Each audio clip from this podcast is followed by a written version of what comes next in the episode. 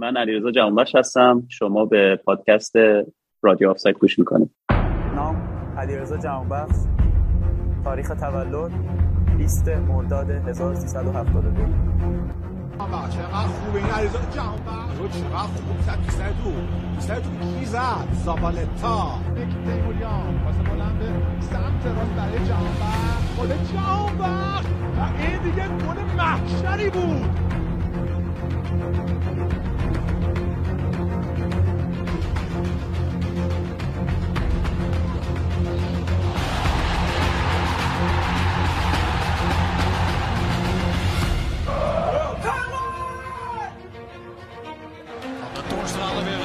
Ja, Max met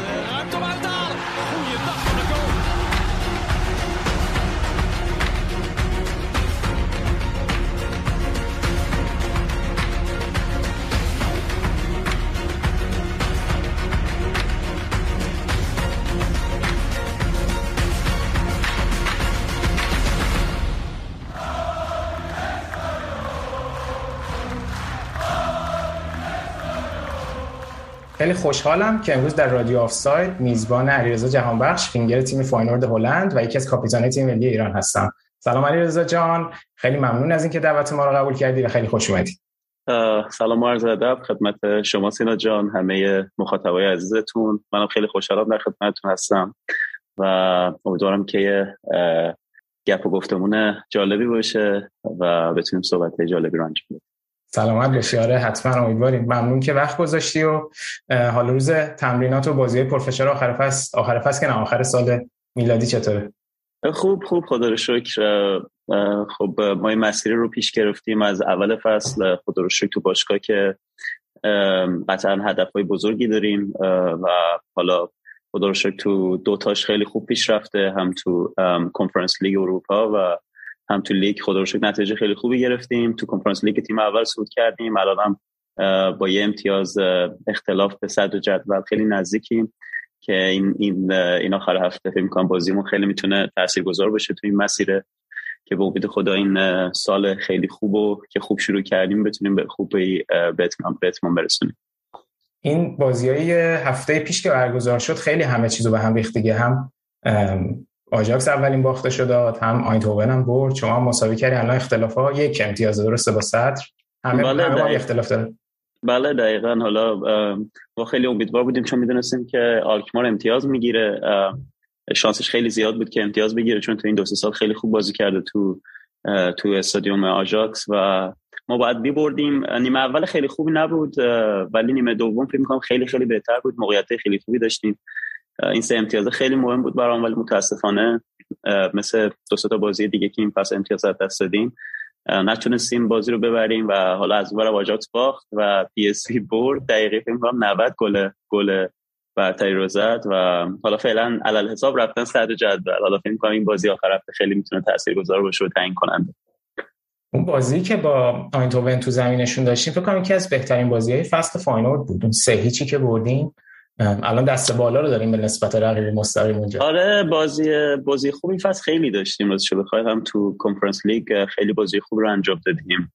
بازی خیلی چند تا بازی بود که ما عقب بودیم. در دقیقه رو آخر بازی رو برگردوندیم و حالا این بازی هم مخصوصا بازی که شما گفتید بازی با پی اس وی بیرون خونه مخصوصا خیلی چی میگن تو shape خیلی خوبی بودن. خیلی داشتن بازی رو پشت سر هم میبردن تو حالا سوپر لیگ تو قهرمانی چی میگن فصل قبل جام حذفی سوپر کاپ بهش میگن اگه اشتباه نکنم. دقیقا. آره آژاکس رو 4 یک بردن تو خود تو آمستردام یعنی خیلی ریتم خوبی داشتن. ولی ما خیلی آماده بودیم برای اون بازی. فکر می‌کنم با اقتدار اون بازی رو بردیم. فکر کنم 4 شد. می‌تونستیم 4 5 شده که بهشون بزنیم. ولی آره ولی خدا رو شکر تونستیم حالا تو اون ریتم خیلی خوبی که داشتن ببریمشون. و حالا الان آژاکس هم دقیقا همون شرایط داره. تو, تو اون فرم خیلی تیمی خیلی خوبی هستن. بازی بازی خیلی سختی میشه ولی جذاب. ولی متاسفانه هوادارامون نیستن که خیلی می‌تونستن تاثیرگذار باشن.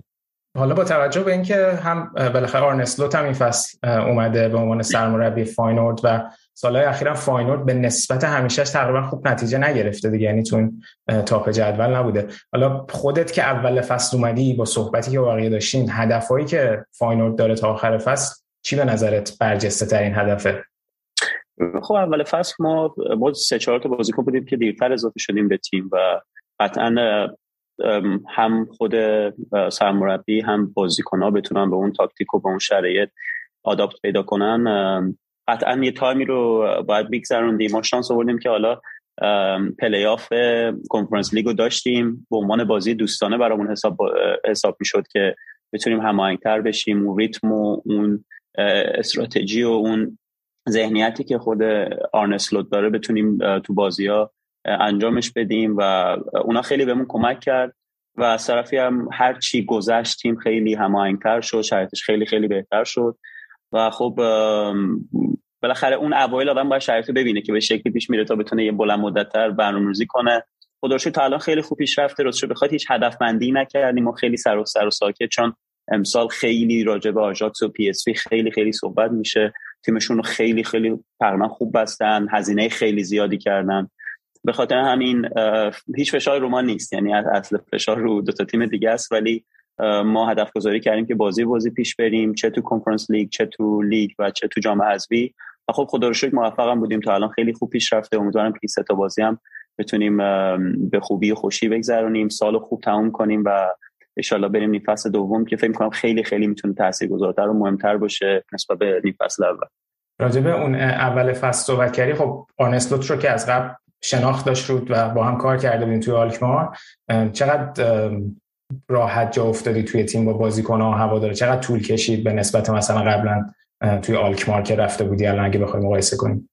خب نسبت به آلکمار و برایتون خیلی متفاوت تر بود چون بالاخره من آرنر رو قبلا میشناختم به عنوان حالا سرمربی. من حالا به عنوان کمک داشتمش قبلا تو آزد ولی الان به عنوان فرد اول تیم بودش قطعا و از طرفی هم میگم بالاخره محیط اینجا رو من آشنا بودم. هر هر موقع که اومده بودم برش به فاینورد همیشه خیلی reaction های مثبتی گرفته بودم.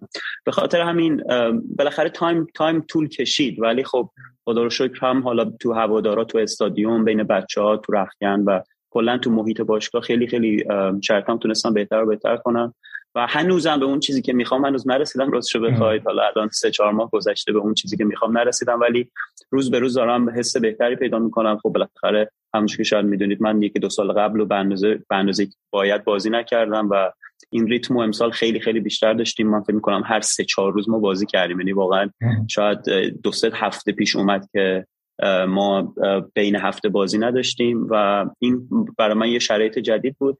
ولی خب قبلا خود آرنسلوت هم من قبلا به عنوان کمک داشتم که خیلی خیلی متفاوت نسبت به الان که به عنوان شخص اول هستش. چون بالاخره اون موقع اون شعاع تصمیم گیریش خیلی کمتر بود ولی الان به عنوان نفر اول اون چیزایی که می‌خواد اون جسارتی که داره خیلی خیلی متفاوته. و فکر می‌کنم این جسارت و اون نوع فوتبالی که بازی می‌کنه فکر می‌کنم نوید خیلی روزای بهتری رو میده هم برای باشگاهمون هم برای خودش و هم ما به عنوان بازیکنایی که بتونیم تو اون سیستمی که اون دوست داره بتونیم بازی کنیم. خیلی عالیه. توی تمرینا که خیلی مثلا وقتی فاینارد اکانتشون تم... جو تمرینا بعد بازی ها رو می‌ذاره همیشه خیلی معلومه که با بازیکن خوب گرفتی. حالا چه شوخی ها چه سرگرمی ها. اون تمرینت هم که اون روز با موتور رفتین که خیلی معروف شد دیگه. همه این بله. گیفش ساختن هر وقت گل می‌زنی تو توییتر و اینا اون خوشحالی گلتو گذاشتن و اینا بالاخره نشون میده. این حسی که از بیرون آدم می‌گیره اینه که خیلی با بازیکن صمیمی شدی آره خب خدا رو شکر. برای من این مسئله خیلی مهمه. بالاخره اوایل خیلی چه میگم اون شناختا کمتره و آدم reaction های مختلف می‌گیره از هم تیمی ها کسایی که تو باشگاه با هم کار می‌کنن یا حالا کادر فنی کادر پزشکی. ولی خب من همیشه اینجوری بودم. حالا چه تو آلکمار بودم چه تو برایتون بودم چه حالا الان. اون اولش شاید شناخته کمه ولی هرچی میگذره بالاخره اون آشنایی بیشتر میشه و خدا کار خیلی مثبت خیلی جو باشگاه رو خیلی دوست دارم. تیممون خیلی تیم خوبی از نظر شخصیتی تیممون خیلی قویه. از نظر ذهنی نگاهشون به حالا بحث حرفه‌ای و به اینکه بتونیم یه لول اپ داشته باشیم به عنوان باشگاه. چون همونجوری گفتید بالاخره فاینورد تو این سه چهار سال اونجوری که باید شاید نبوده. و الان بالاخره جز یکی از مدعیاست و همه دارن مثبت صحبت می‌کنن راجع به باشگاه راجع به این رویه‌ای که باشگاه داره راجع به سبک بازی ما و همه این داستانا. به خاطر همین میگم خیلی مثبت خدا رو شکر همه چی. امیدوارم که همینجور ادامه پیدا کنه. حالا برای خود منم به شخص حالا من مثلا به طور مثال شناختی که از آرنه دارم و بالاخره من از می‌کنم پارسال خیلی جدیتر با آرنه راجع به حالا بحث رفتنش به فاینورد صحبت کردیم و میگم تو این چند سالم همیشه باش در ارتباط بودم. از اون با بازیکن‌ها من سه چهار تا بازیکن‌ها رو قبل میشناختم و جالبه حالا دکترمون دکتر آزاده آزادمون بود. یکی از کادر حالا بدنسازیمون از آزاد بود. یعنی یه سری کسایی که واقعا تو قالب قبل باشگاه قبلی من بودن الان اینجا هستن. حتی همین یه جو خیلی گرمی داریم تو باشگاه که خودش خیلی خیلی راضی هستم برخورد. حالا رسانه های هلندی چطوری بود؟ بالاخره خیلی خب با عنوان آقای گل هلند هلند رو ترک کردی. برگشتی چه حسی داشتی؟ مثلا حالا چون بالاخره به عنوان بازیکنی بودی که خب زبان هلندی رو باشون صحبت می‌کردی حالا هم انگلیسی هم هلندی قاعدتا ترجمه کردن انگلیسی قشنگ لهجه بریتیش شده و برگشته بود. آره چیزی بود که خیلی راجبش صحبت شد تو این مدت اتفاقا. حالا هم بچه ها دوستان که قبلا هم تیوی بودیم با هم هم حالا تو بخش حالا خبرنگاری و اینا. خیلی راجب این صحبت می‌کردم. ولی خیلی مثبت بود چون من همیشه اون موقعم که بالاخره هلند بودم همیشه رابطم با بخش رسانه‌ای حالا حالا چه تو باشگاه چه تو حالا بخش اصلی که حالا بازی ها رو پوشش می‌دادن همیشه خیلی خیلی مثبت بود. و من همیشه خیلی سر و ساکت بودم خیلی حاشیه نداشتم اینجور چیزا. همیشه خدا رو شکر مثبت بوده.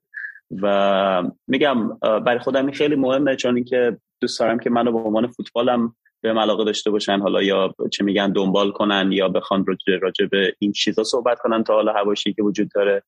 ولی خب از یه طرفی هم حالا شاید تنها قسمتی که برای خودم یه مقدار خیلی راجبش فکر می‌کردم و شاید میگم شاید فکر تفکرها اینجوری نبود ولی حالا رفتنم به برایتون بود و اینکه تو بعد حالا سه سال و نیم برگشتم. حالا درست بخواد پلن خودم اینجوری نبود که بخوام اینقدر زود دوباره برگردم. ولی بالاخره شرایط به شکلی پیش رفت که باید این اتفاق میافتاد. من باید یه مسیر جدیدی رو انتخاب می‌کردم که خیلی خیلی خوشحالم فاینورد رو انتخاب کردم راستش بخواید. حالا می‌تونستین توی این مسیر اتفاقای دیگه بیفته راستش بخواید ولی میگم فاینورد رو انتخاب کردم و دلایلش هم که خیلی واضح هستش هم به عنوان باشگاه بزرگی که فاینورد هستش. استادیوم و هواداراش که من فکر کنم بهترین واقعا تو هلند و یکی از بهترین اروپا می‌تونم بگم به جرأت و بالاخره وجود خدا آرنسلوت و شاید حالا باشگاه وجود داره. همه اینا باعث شد که خب قطعا این مسیر جدید دوباره بتونم از اینجا شروع کنم که ایشالله بتونم یه مسیر بزرگتر رو تو ادامه کریر فوتبالیم داشته باشم. امیدواریم ما. ببین یه سوالی که الان حرف برایتون هم مطرح شد و ذهنم می‌رسه اینه که ببین خب توی برایتون تو اون سه سالی که بازی کردین حالا به خصوص دو سال آخر بالاخره جزء تیمای نیمه پایین جدول یعنی نصف پایین جدول بودیم و خیلی وقتا برای اینکه تو منطقه رلیگیشن زون قرار نگیریم بازی می‌کردیم الان توی یه تیمی داری بازی می‌کنین که توی ستای اول برای قهرمانی می‌جنگه. می‌خوام ببینم این تمرکزی که داری برای بازی ها این آماده کردن ذهنی خودت.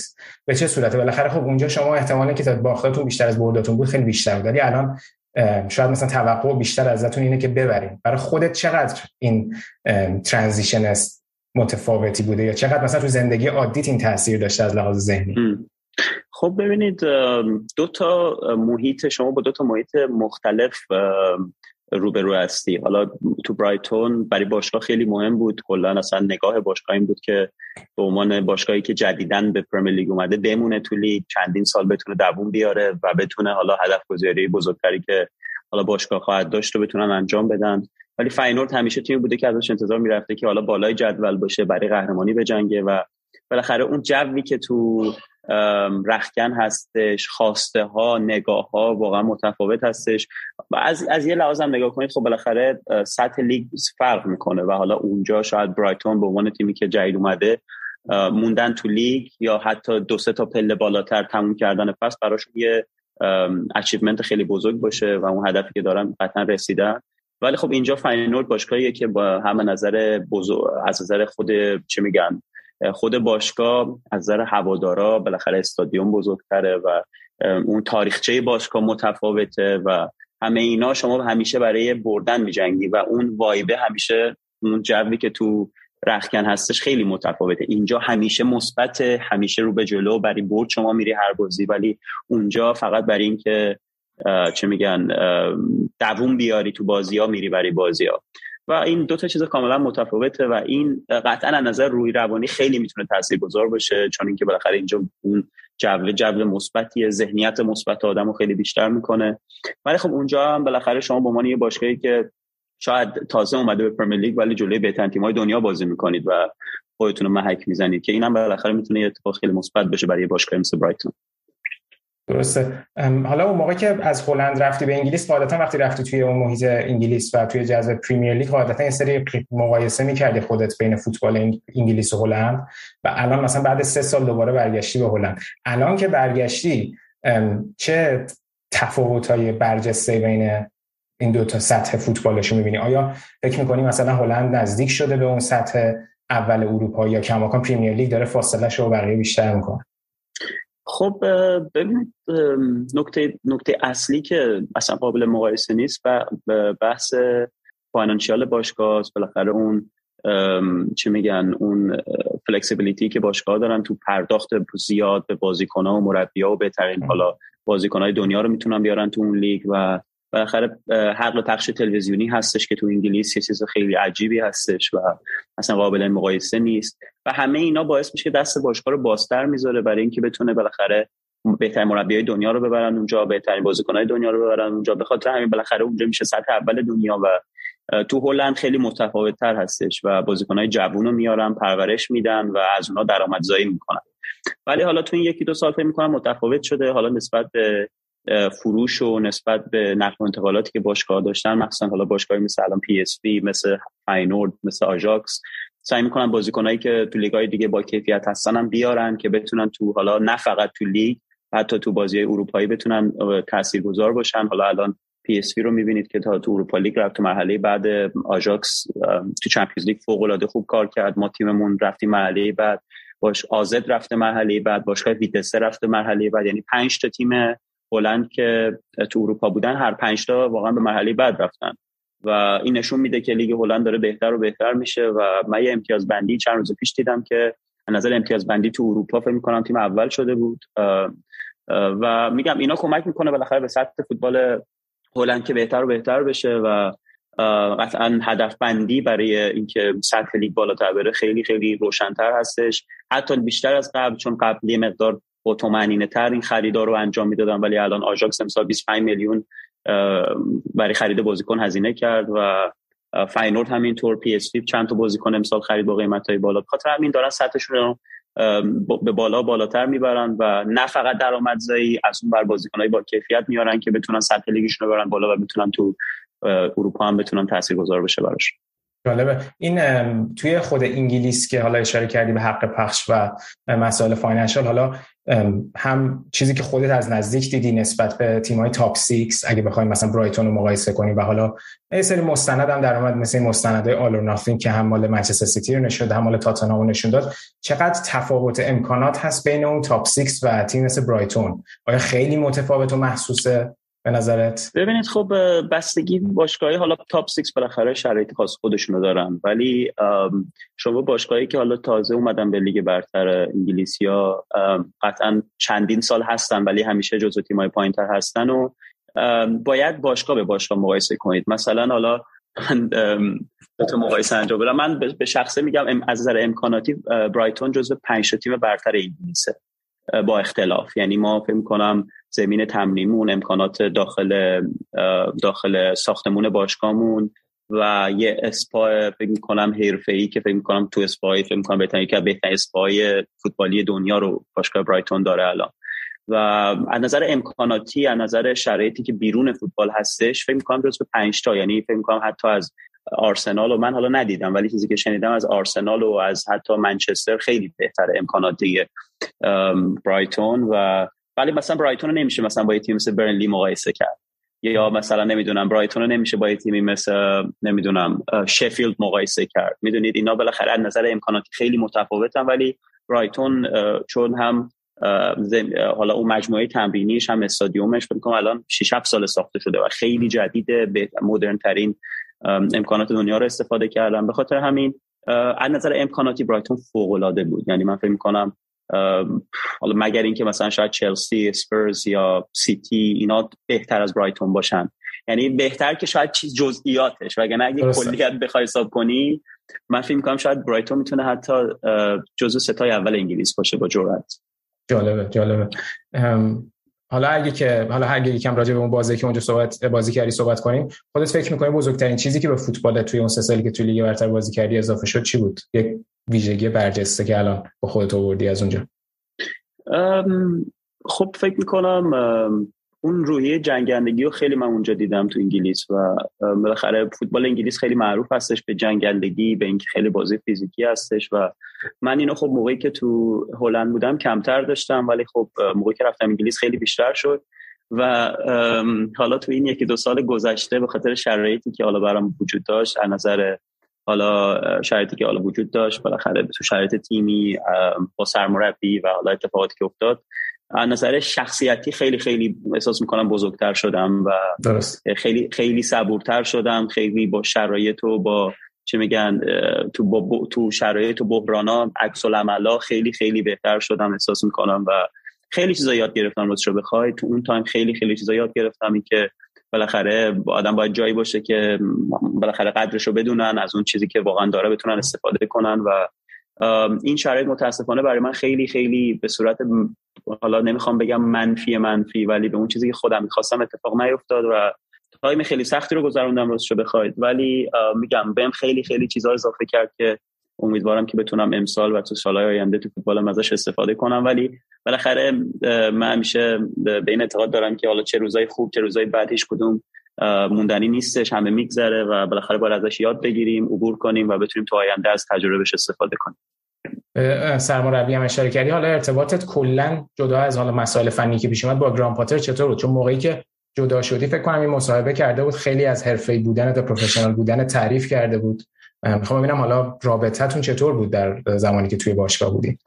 خب ما یه رابطه حرفه‌ای داشتیم. حالا بالاخره رابطش بالاخره یه, یه سری مربی هستن با یه سری بازیکن رابطه خیلی خیلی خوبی دارن و حالا حتی بیرون زمین خیلی با هم نزدیکن یا مثلا حالا بالاخره اون چی میگن؟ از اون چه میگن رابطه ای که می‌تونه خیلی مثبت باشه تاثیرگذار باشه نظر روی روانی رو بازیکن ولی من نه یه رابطه خیلی حرفه‌ای باش داشتم.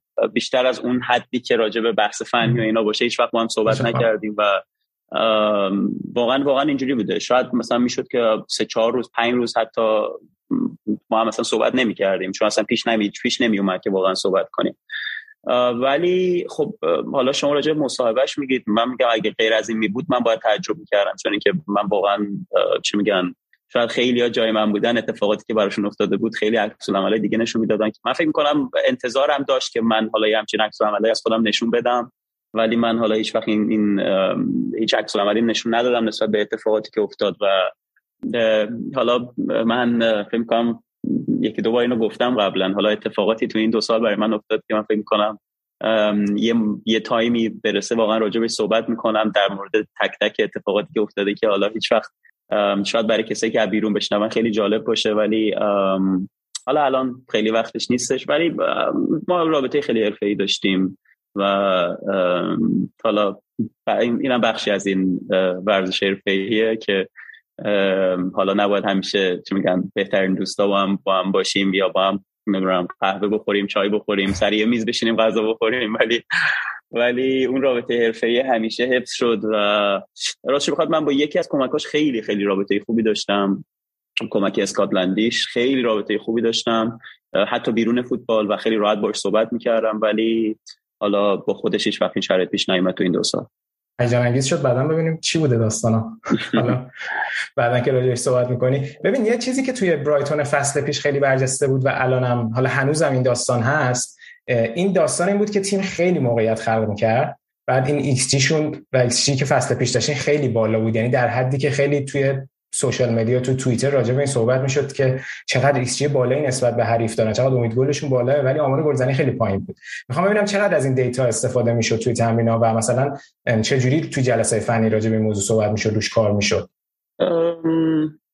من احساس می‌کنم که حالا یه سری چی میگن خواسته‌های شخصی تاثیرگذاره تو این داستان. حالا بالاخره همون داستانی که میگم رابطه که بین بازیکن‌ها و مربی سرمربی وجود داره و حالا میگم خیلی خیلی حالا مسئله جالبی رو گفتید اینکه ما تو این مخصوصا پارسال ما فکر می‌کنم هر بازی فکر می‌کنم ما چند تا واقعا موقعیت 100 درصد داشتیم که حالا اگر نظر موقعیت و اگه ما از شانسایی که داشتیم استفاده می‌کردیم فکر کنم تیممون می‌تونست خیلی خیلی بالاتر فصل رو تموم کنه. همون شرایط امسال هم هستش و می‌بینی تیم تیم تیم برایتون خیلی داره خوب فوتبال بازی می‌کنه یعنی سبک فوتبالش یعنی یه چه میگن یه استراتژی که حالا سرمربی تیم داره و خیلی بهش اعتقاد داره و همیشه اونو دنبال می‌کنن و از بازیکنان می‌خواد که اونو انجام بدن. ولی خب میگم حالا بدشانسی یا حالا هر چیزی اون فشاری که وجود داره حالا تو سطحی که هستش و همه این داستانا شاید می‌تونه دخیل باشه. من خیلی نمی‌تونم راجع به این داستان صحبت کنم ولی همیشه این چیزی بوده که بوده. تو رخکنمون هم خیلی راجع به صحبت می‌شده. بالاخره بازیکنان که خط جلو فشار خیلی بیشتر روشون بوده و این داستانا. ولی میگم همه اینا چیزایی که تو اون صحبت هایی که دوست دارم انجام بدم هستش و خیلی خیلی واقعا تو یکی دو فصل تاثیرگذار بود رو اون مسیری که برام وجود داشت. ولی دیگه گذشته. الان راجبش نمیشه صحبت کرد. ان یه تایم مناسب راجب همه میشه صحبت کرد. آره حتما. الان که خیلی فشار بازیاتون الان به خصوص مثلا هر سه روز بار بازی می‌کنین خب این تجربه رو فکر کنم خیلی سنگین‌تر تو اون بازه سال نو میلادی تو انگلیس داشتی. یعنی تو همون از Boxing Day تا سال نو فکر کنم توی هفت روز سه تا بازی می‌کردی. و اتفاقا 2020 تو همون بازه بود که دوتا گل هم زدی هم به بورنموث هم به چلسی. چجوری بود توی اون مثلا دو روزی بار که بازی می‌کردین؟ چقدر کار به کار تاکتیکی می‌رسید؟ چقدر از لحاظ بدنی راحت می‌تونستین خودتون آماده کنید چون فکر کنم چیزیه که بقیه لیگا و بقیه بازیکن‌ها اینو تجربه نمی‌کنن اون فشار اون یک هفته رو. چرا اتفاقا؟ ما امسال فکر می‌کنم امسال پرفشارترین سال فوتبالی من بوده. ما آره ما از الان از آخرین بازی تیم ملی با تا حالا ما 22 دسامبر که آخرین بازی مونه فکر می‌کنم تو بازی زمانی فکر می‌کنم 37 روزه ما حدود اگه اشتباه نکنم 11 تا بازی داشتیم. که حالا 8 تاشو انجام دادیم سه تاش مونده و این یه چیز خیلی خیلی عجیبیه. یعنی ما پریروز بازی کردیم دوباره فردا بازی داریم دوباره یک شنبه با آژاکس داریم دوباره چهارشنبه بازی بیرون خونه داریم. یعنی یه چیز خیلی عجیبیه. ولی فرقش اینه که تو حالا Boxing Day انگلیس تو دو روز بازی انجام میشه. یعنی ما مثلا 26 بازیه 27 recovery 28 دوباره بازیه. اون عجیب ترینشه که بعد 28 حالا بازی یکمه که دوباره بینش هستش که واسه استراحت. ولی مگه اشتباه نکنم اون سال ما با اسپرز بازی کردیم 28 26 با بوردموث بازی کردیم رو 28 و یکم با چلسی بازی کردیم. ولی خب چون نزدیک کریسمس بازی ها خیلی نزدیکتره و حالا اگه اشتباه نکنم موقع ما 24 بازی 20 دوم بازی کردیم 26 م 28 یکم. و این خیلی زیاد به نظر میاد. ولی میگم اون time کریسمس بوده بالاخره چه میگن شرایط مردم خیلی بیشتر دوست فوتبال ببینن مخصوصا تو انگلیس. ولی اینجا الان متفاوته. ما تو این با تو این دسامبر خیلی زیاد داشتیم اواخر نوامبر رو این دسامبر تا 22 بازی خیلی زیاد داشتیم. ولی ما Christmas break داریم. یعنی ما حدود 12 روز تعطیلی داریم. ولی خب فرقش اینه که تو انگلیس ادامه میدن دیگه بازی رو.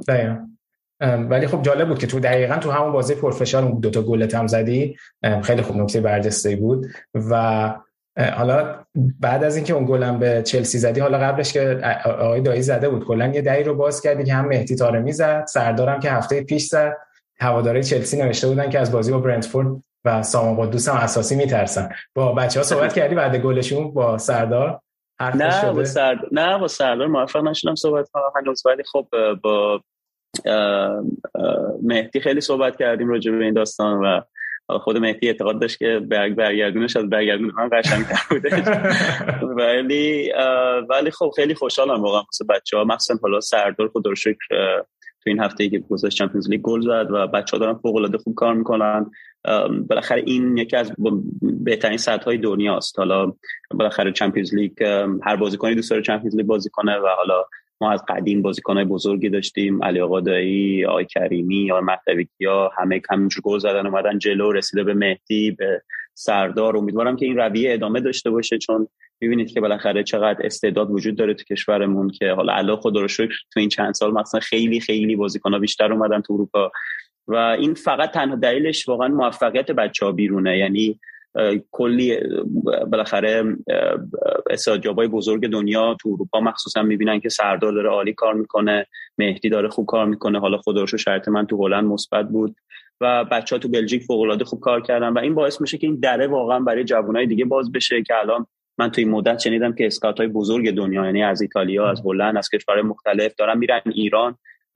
که بازیکن ببینن که این واقعا یه اتفاق فوق العاده مثبت امیدواریم رویه ادامه داشته باشه و بیش بازیکن‌های بیشتری رو به امید تو سطح اول دنیا داشته باشه.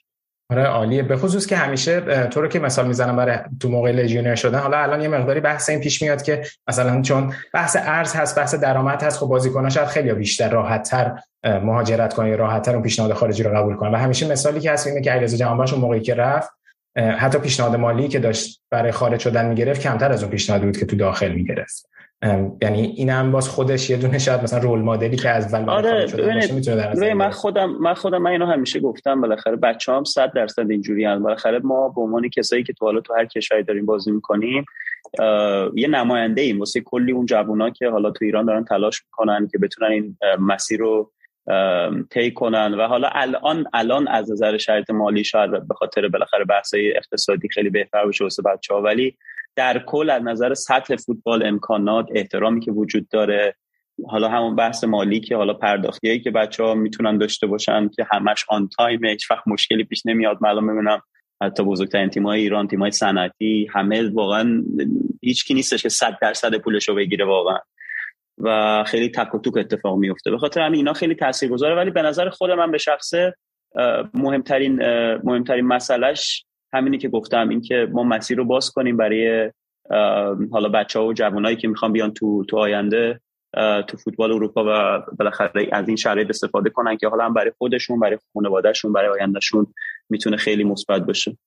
با سامان قدوس ارتباط بودی مثلا یکی دو سال راجع پریمیر لیگ و اینا ما هم صحبت می‌کردیم در مورد بازی. آره ما ما همیشه صحبت می‌کنیم همیشه صحبت می‌کنیم و حتی چون بالاخره من پارسال که حالا با حالا کادر فنی که کار می‌کردیم قبلا با سامان تو سوئد کادر فنیشون بودم درست درست. خیلی راجع صحبت می‌کردیم. آره خیلی خیلی یعنی همیشه راجع یعنی از اون اول این مدت همیشه در ارتباط بودیم که سامان هم براش تعجب بود که چرا مسیرش داره اینجوری پیش میره و مسیر برای من داره اینجوری پیش میره و چون موقعی که حالا کادر فنی جدید اومدن به باشگاه سامان سری بهم تکست داد. گفتش که خیلی لذت بخشه دو سال فوتبال بازی کنه برات خیلی خوبه فلان و بیسار که یه ساین خیلی مثبت بود ولی دیگه هرچی گذشت شرایط اونجوری که باید پیش نرفت.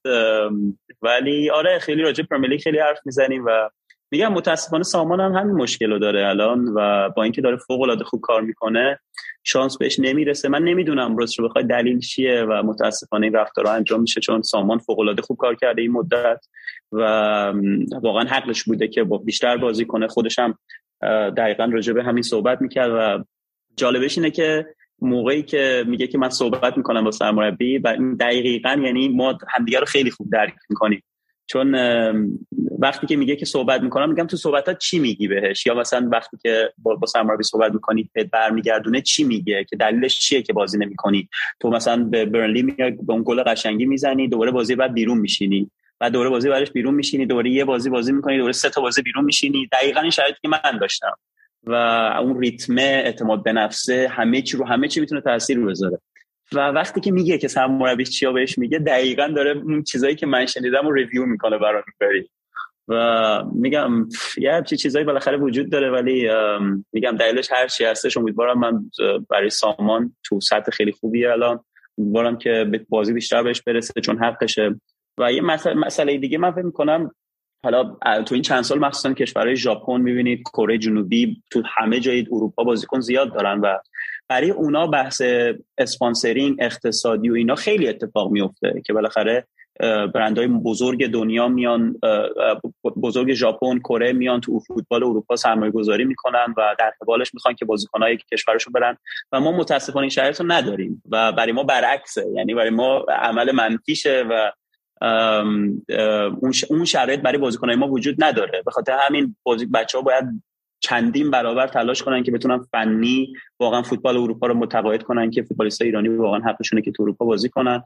و امیدوارم که بچه ها تو این مسیر موفق باشن که انشالله همونجوری که گفتم روز به روز هم بازیکنهای بیشتری داشته باشیم هم می‌تونه این مسیر برای تیم ملیمون و قدرتی که می‌تونه داشته باشه تو آینده بهتر بشه بسیار عالی. یه دو سوال کوتاه بپرسم که راجع به تیم ملی هم برسیم صحبت کنیم. یکی اینکه توی خب حالا پریمیر لیگ خیلی بحث این فوتبال فانتزی هم مطرحه. و خیلی هم هم دنبال می‌کنن بچه ایرانی هم زیاد دنبال می‌کنن. خودتون هم بازی می‌کردین موقعی که تو من جنبش بود؟ آره من تو خیلی ما در راجبش هر روز صحبت می‌کردیم. من دو, دو سال اول خیلی جدیتر دنبالش کردم. حالا هم با بچه های تیممون هم سال اول فکر می‌کنم یه سال اول بود. نه سال دوم یک کوری اساسی با چیز داشتیم با عادل فردوسی پور داشتیم چون عادل خیلی خیلی علاقه داره به فوتبال فانتزی. و دیگه دیدم تا یه جایی واقعا دیگه نمی‌تونم باهاش رقابت کنم و با بچه های تیممون چون خیلی خیلی خوب امتیاز می آوردن و من همیشه تنبلی می اومد که بازیکن عوض کنم ببینم کی مصدومه چک کنم فلان بیسار. من تو اینجور چیزایی کم خیلی دنبال نمی‌کنم. به خاطر همین باعث شد که دیدم که اختلاف داره زیاد میشه دیگه گیو اپ کردم. دیگه ادامه ندادم. دیگه ادامه ندادم. یه نکته دیگه که خب بالاخره به خاطر پستی که بازی می‌کردی wing خیلی بیشتر بازیکن روبروییت که قرار می‌گیره دفاع کنار و full back ه حالا به نظرت بهترین full back ی که جلوش بازی کردی کی بود تو این سه سال؟ ما هفته پیش اتفاقا یکی از بچه تیممون اینو ازم پرسید. از من و نلسون اینو پرسید. ما جفتمون گفتیم کایل واکر یعنی هم نوع بازیش هم تو حمله تو دفاع همه جوره خوبه. یعنی فکر می‌کنم اون چون من چند تا بازی چپ بازی کردم یکی دو تا بازی جلوی سیتی هم سمت چپ بازی کردم. ولی موقعی که پست خودم سمت راست بازی کردم فکر می‌کنم لوک شاو جزو کسایی بود که خیلی خیلی چغر بود. عالی جالب بود. حدس می‌زدم شاید کایل واکرم بگی حالا همیشه تو بازی که داشتیم با خیلی درگیری و اینا هم داشتیم. فیزیکی و اینا هم برخورد داشتین جالب بود ولی لوک شاو مطرح کرد. اوکی عالی. اگه موافقی یکم راجع به تیم ملی صحبت کنیم. خب امسال که خیلی فکر کنم سال سختی بود برای تیم ملی ولی خب 11 تا بازی داشتیم که 10 تاشو بردیم و ایشان که مساوی کردیم. اول سالم خب اولین بازی که داشتیم با سوریه بود که اون بازی رو دعوت نشدی ولی بازی دوستانه رو ولی بعد از اون همه رو بودی و دیگه خیلی از بازیان که به عنوان کاپیتان بودی. حالا چهار تا بازی هم باقی مونده. نظر کلی راجع به شرایط کنونی چطوره؟ خب مسیر خیلی خداشوی مثبت بوده. مخصوصا حالا ماچه تو مقدماتی اون بازی سختی که حالا تو بحرین داشتیم و می‌تونست تو این بالاخره دور اصلی خیلی تاثیرگذار باشه چون متاسفانه ما دور رفتش و امتیازایی رو از دست داده بودیم که حالا نباید از دست می‌دادیم و بالاخره این بازی های مجتمع خیلی خیلی تاثیرگذار بود برامون که فوق العاده خوب کار کردیم. و میگم من تو این مدت خیلی گفتم راجع به این مسئله که فکر کنم این نسلی که بهترین نسل فوتبال ایرانه و همه نظر فنی همه نظر ذهنیتی همه نظر خواسته ای که حالا بچه ها سنشون سن بالایی نیستش ولی اینقدر با تجربه خیلی خیلی تاثیرگذار بوده تو این بالاخره تو این مدت و بالاخره اون ذهنیتی که وجود داره. ما بالاخره الان دو سال تو صدر آسیاییم. و تو دوره دو دوره قبل تو جام جهانی حضور داشتیم و قطعا همه اینا باعث شده بود که بچه ها بخوان که ادامه بدن این مسیر رو و خدا رو شکر اومدیم بازی مقدماتی. از همون بازی اول بالاخره با کادر فنی جدید خواسته های جدید نگرش جدید بچه ها خیلی خودشون خیلی خوب تونستن آداپت کنن و اون مسیر رو رو به جلو پیش ببرن. و خدا رو شکر الان صدر جدولیم. چهار تا بازی فکر کنم بتونیم با اقتدار به زودی به جام جهانی صعود کنیم. همین بغل تو قطر بالاخره برای مردمون خیلی می‌تونه جذاب باشه و انشالله که هر چیز این اتفاق بیفته که انشالله مردم عزیزمون هم خوشحال بشن هم انشالله برنامه ریزیشون کنن برای سفر به قطر. حالا موقع تو بخش قبل راجع به wing چپ و راستم صحبت کردی. ببین خب خیلی وقتا الان تو تیم ملی تو چند تا بازی شده که تو wing چپ بودی علی قلی زاده wing راست بوده. بعد من خیلی دیدم که مثلا بعضی وقتا انتقاد می‌شده زمانی که wing راستی عملکرد بهتری نسبت به wing چپ داری خودت ترجیح چی؟ یعنی خودت عادت به کدوم داری؟ خودت فکر می‌کنی که تو کدوم راحت تری برای بازی؟ 100 درصد سمت راست. یعنی من فکر می‌کنم. حالا من حالا من تو این پست های خط جلو بازی کردم. هم پشت فوروارد هم چپ بازی کردم هم نوک بازی کردم. ولی از نظر راحتی از نظر اینکه محیط رو بشناسم حرکات و, و همین داستان قطعا سمت راست. چون کنترلم تو بازی خیلی راه بهتره. از نظر شناختم به حالا محیط این سمت راست و شعای حرکتی و همین این داستان ها و سمت چپ مشکلی ندارم. حالا ما توی این تو راجع به این مسئله چندین بار حالا توی این مدت مثلا با اسکوچیش خیلی صحبت کردیم شوهای حرکتی حرکاتی که باید انجام میشه این داستانا. ولی خب قطعا قطعا ترجیحم سمت راسته. اگه بخوام خودم انتخاب کنم سمت راست ترجیح میدم.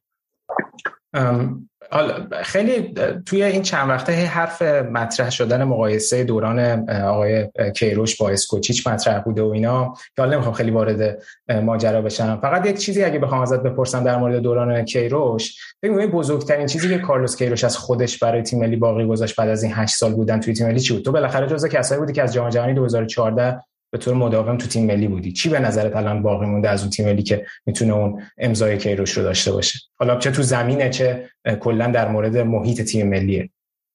خب ببینید من تو تیم ملی من همیشه گفتم تیم ملی متعلق به هیچ کی نیستش. حالا نه هم بازیکن هم کادر فنی هم پزشکی هیچ کی یعنی بالاخره یه افتخاریه یه شرایطیه که برای هر کسی اتفاق نمیفته و برای هر کسی این شرایط اتفاق بیفته باید با افتخار واقعا این کار رو انجام بده. برای من حداقل اینجوری بوده و تو تمام این سالها یه همچین حسی رو داشتم. چه موقعی که تیم ملی بودم چه نبودم ممانی هوادار حمایت کردم. و بالاخره همونجوری گفتم مربی ها میان و میرن. حالا که روش سالیان بیشتری بودن و بالاخره اون عادتی که وجود داشت گروه و فکر می‌کنم چند تا مسئله است که من به نظر خودم به شخص خیلی متفاوت بود نسبت به حالا چیزای دیگه. اولین چیز قطعا اتحاد تیمی و نظمی که تو تیم وجود داشت و همه نظر تاکتیکی همه نظر حالا گروهی تو تیم و اون انسجامی که وجود داشت بین بچه ها و قطعا اینکه یکی از چیزهایی که قطعا همیشه خیلی تکرار می‌کردن این که ما پرچم ایران و پیران تیم ملی رو هر سری یه درجه بالاتر قرار بدیم.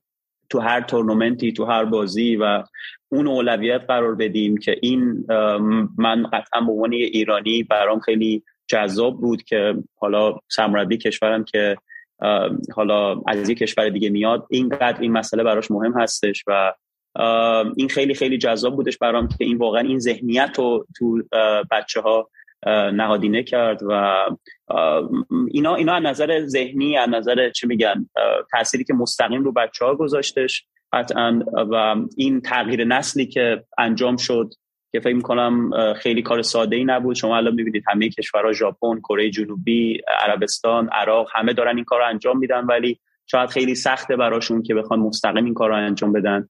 ولی حالا ایشون تونستن انجام بدن. با بالاخره شرایط و هواشی که همراش بودش انجام شدش و نکته های دیگه مثل پک ساختمون پک حالا که زمین تمرینی ما هستش از بهترین هاست واقعا. ما تو فکر کنم تو سطح واقعا یک دنیاست ساختمان پک یکی از مهمترین چیزا بوده برای تیم ملی که الان هم تیم یک تیم امید بانوان ساحلی همه دارن فوتسال همه دارن ازش استفاده می‌کنن و فکر می‌کنم این چیزی بود که ایشون از خودش به جا گذاشت و سالهای سال برای حالا نسلهای مختلف برای تیم ملی همجور باقی میمونه. میگم قطعا اینا چیزایی که من حس کردم دیدم و قطعا این نتایج تیم ملی هم بازگو هستش یعنی همه چیزو میگه. ولی خب حالا ایشون رفتن حالا ما حالا راجع به دوره ویلموتس نمی‌خوام خیلی صحبت کنم ولی الان اسکوچیچ هستن.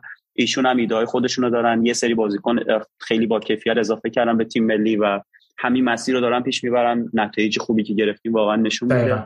به خاطر همین میگم مربیا میان و میرن بازیکنان میان و میرن این رویه و این حرکت رو به جلوی تیم ملی هستش که باید ادامه داشته باشه و بالاخره دیدگاه ها و مربیا متفاوت هستن. مهمترین چیز اینه که تیم ملی بتونه رو به جلو حرکت کنه.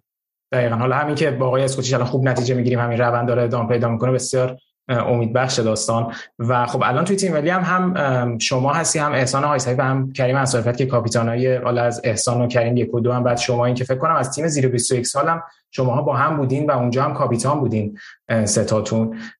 و یه اتفاقی هم که افتاد باز دور قبل فکر کنم بازی با امارات رو محروم شدی ولی موندی.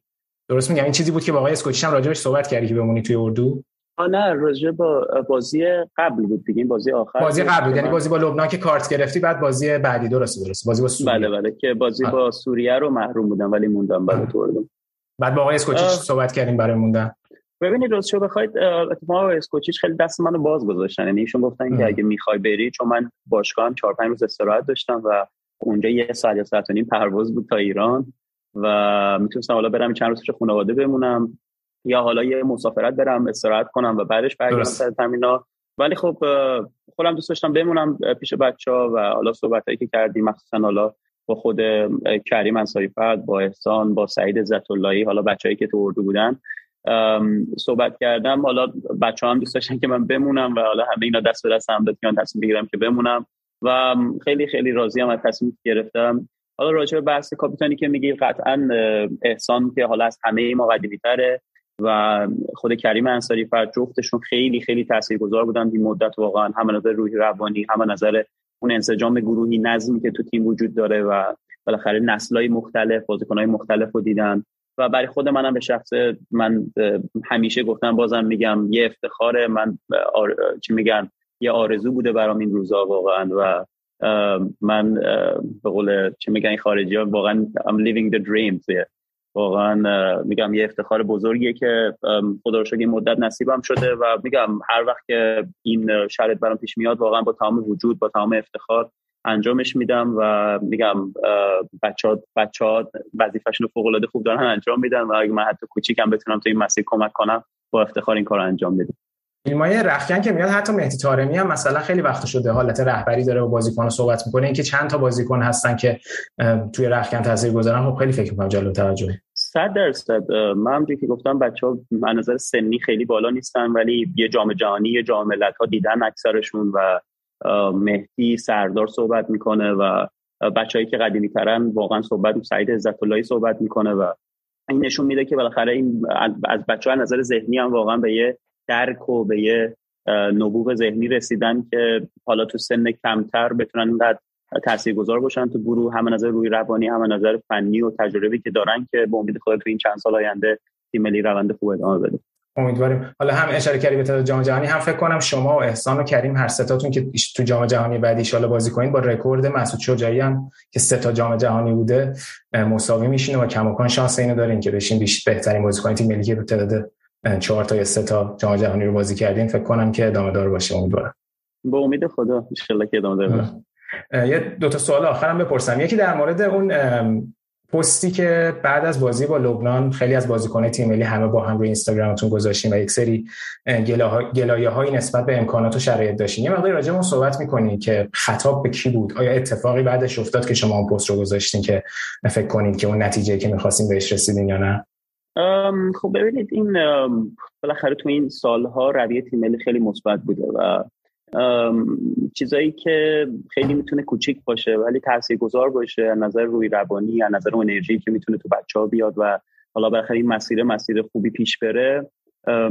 تو این سالها حالا کم و بیش خیلی خیلی تاثیرگذار بوده و حالا درسته خیلی قولا داده شده تو این سالها ولی حتما حتما همش انجام نشده. ولی یه روتینی وجود داشته یه مسیری وجود داشته و همه بچه هم همیشه گفتن که با تمام وجود با تمام افتخار برای پوشیدن پیران تیم ملی تلاش می‌کنن و اصلا غیر از این نیستش. ولی یه سری روتین وجود داره تو تیم ملی. یعنی ما الان بچه‌ای که الان میرن تیم ملی هلند بازی می‌کنن تیم ملی ترکیه بازی می‌کنن تیم ملی آرژانتین بازی می‌کنن ما کلمبیا داریم. تو همه کشورها تو همه قاره و یه سری چیزا یه سری امکانات و یه سری شرایط وجود داره که بالاخره می‌تونه از نظر روی روانی تاثیرگذار بشه رو بازیکنان.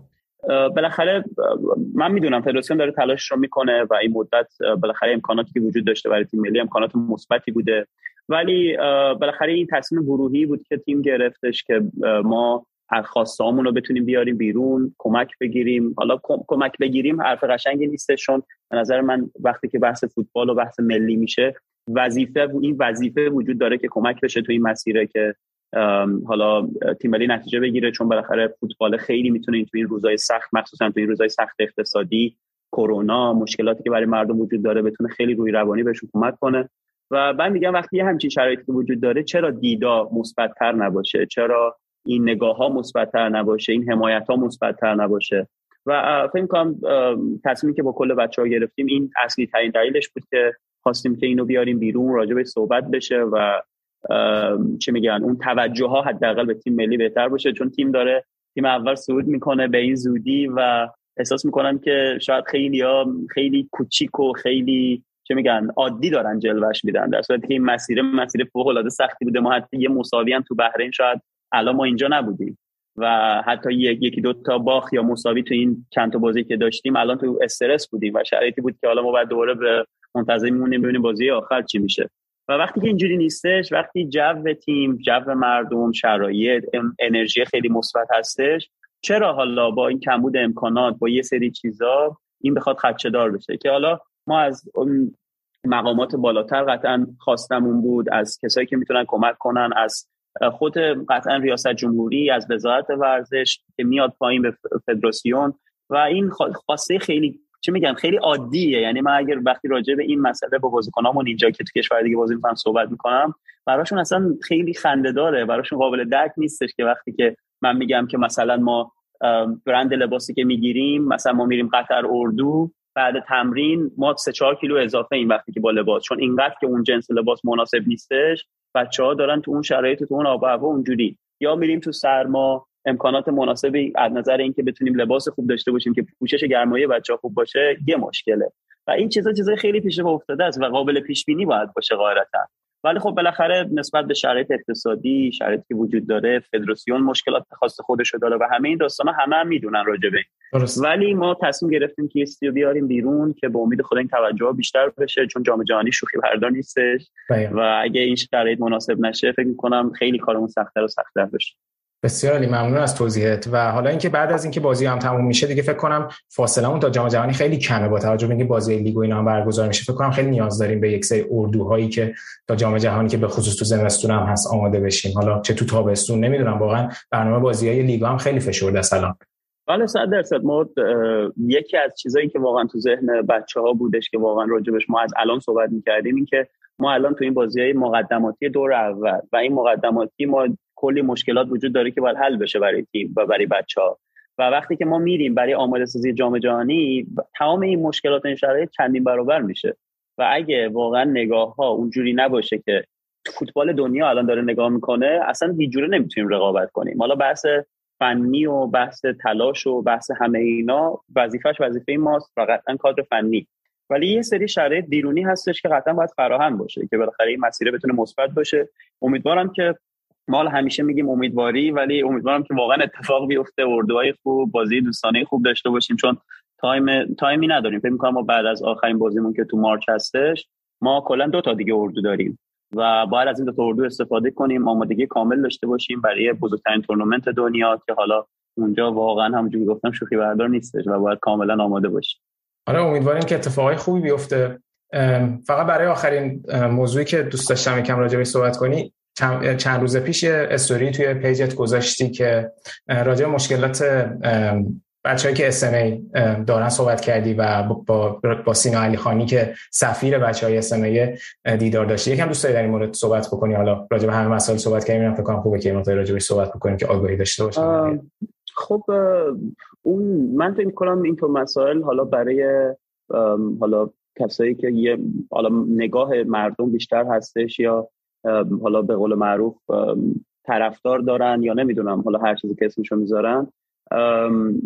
به نظرم یه وظیفه هستش. یه سری چیزا واقعا وظیفه هستش باید انجام بشه و من اینو میگم باز تکرار می‌کنم اینکه ما حالا هر کسی توی هر شرایطی تو هر هیته تو هر حرفه خدای محبتی رو در اختیارمون گذاشته که بتونیم از اون استفاده کنیم و وقتی که می‌تونیم تو این مسیره به کسای دیگه کمک کنیم من فکر می‌کنم وظیفه است برامون که انجام بدیم. و اگه من نبودم یه کس دیگه یا اگه یه شرایط دیگه برای کس دیگه نبود یه کس دیگه و حالا که این استعداد در وجود ما هستش که بتونیم ازش استفاده کنیم برای خودمون برای خانوادهمون و برای اطرافیانمون باید برای دیگران هم ازش استفاده کنیم. حالا این بحث حالا سینای یا یکی دیگه از این بحثا بود. من موقعی که شنیدم راجع به سینا بلافاصله گفتم که دوست دارم ببینمش و سینا با خانواده‌اش اومدن خونمون و از مسیری که داشت شرایطی که براش اتفاق افتاد بیماری فوق العاده فوق العاده سخت SMA صحبت کرد و حالا SMA یکی از این گونه های بیماری هستش که بچه ها فوق سختی های زیادی رو می‌کشن دشواری که براشون وجود داره. ولی کلی از این بیماری وجود داره که کلی از بچه های دیگه تو کشور اون هستن که مشکلات بزرگی دارن و دوست داشتم که واقعا دیده بشن. حالا سینا به عنوان نماینده بچه های SMA و حالا بیماری های دیگه مشکلات دیگه. حالا متاسفانه مشکلات کم نیست الان تو کشورمون. ولی خب اگه کوچیک هم بتونیم تاثیرگذار بشیم که نگاه ها بیشتر بشه. چون من احساس می‌کنم حالا میگم این همه خرجات تو جای مختلف که واقعا نیاز نیست انجام میشه و این خرجای این بچه ها داروهایی که براشون قراره بیاد اون حالا شرایطی که می‌تونه براشون فراهم بشه که یک عمر یعنی این سینا می‌تونن همین دانشمندای آینده کشورمون باشن استعدادهای آینده کشورمون باشن. و اگه این دیده بیشتر بشه اگه توجه بیشتر بشه حتی کوچک بتونیم کمک کنیم من فکر یه وظیفه است. به خاطر این من این کارو انجام دادم و حتما در ادامه هم هر کاری از دستم بر بیاد تو هر حیطه‌ای تلاشمو می‌کنم که انجام بدم. دم شما گرم. امیدواریم که بهشون رسیدگی بشه. ممنون از لطفت که این وقت در اختیار ما قرار دادی. اگه صحبتی داری که دوست داشتی بگی راجع بهش صحبت نکردیم در خدمت هستی نه خواهش می‌کنم. گفتمان خوبی بود. من لذت بردم و صحبت دیگه ندارم. حالا تو هیته خودم امیدوارم که بتونیم چند تا بازیرم خوب پیش ببریم با تیم ملی که همچی گفتم یه حتی کوچیک بتونیم دل مردم نشاد کنیم. و میگم سال بعد من می‌دونم بالاخره این شرط اقتصادی میمونه. بحث کرونا هستش همه این داستانا. ولی مردم یه آیند یه چی میگن نگاهی به آینده کوتاه داشته باشن. اونم جام جهانیه که انشالله هرچی بیشتر کسایی که شرایط براشون فراهمه بتونن بیان قطر اول اینکه صعود کنیم قطعا. فعلا نمیشه جدی قطعیت گفت ولی انشالله اول صعود کنیم بعدش مردم عزیزمون بتونن بیان و بازی تیم ملی رو ببینن از همون حمایت کنن مثل حالا هر دوره ای که بوده. و از شما تشکر می‌کنم. امیدوارم کسایی که می‌بینن لذت ببرن از این گفتمان. خیلی ممنون از لطفت من که خیلی لذت بردم. امیدوارم همه بیننده و شنونده هم لذت ببرن. دم همه کسایی که تا اینجا ما رو همراهی کردن گرم اگر که هنوز کانال یوتیوب ما رو subscribe نکردید لطفا از پایین همین ویدیو این کار رو انجام بدید و رادیو آفساید رو می‌تونید تو همه شبکه های مجازی پیدا کنید. ممنون میشم که اگر نظراتتون هم با ما در میون بذارید و ما رو تو بقیه جا هم دنبال کنید. همینجور ما پادکستمون روی Castbox و بقیه اپلیکیشن پادگیر قابل شنیدنه. دمتون گرم. امیدوارم که روز روزگار بهتون خوش باشه و به امید روزای بهتر. ممنون علیرضا جان. خیلی لطف کردید خیلی ممنون. مخلص.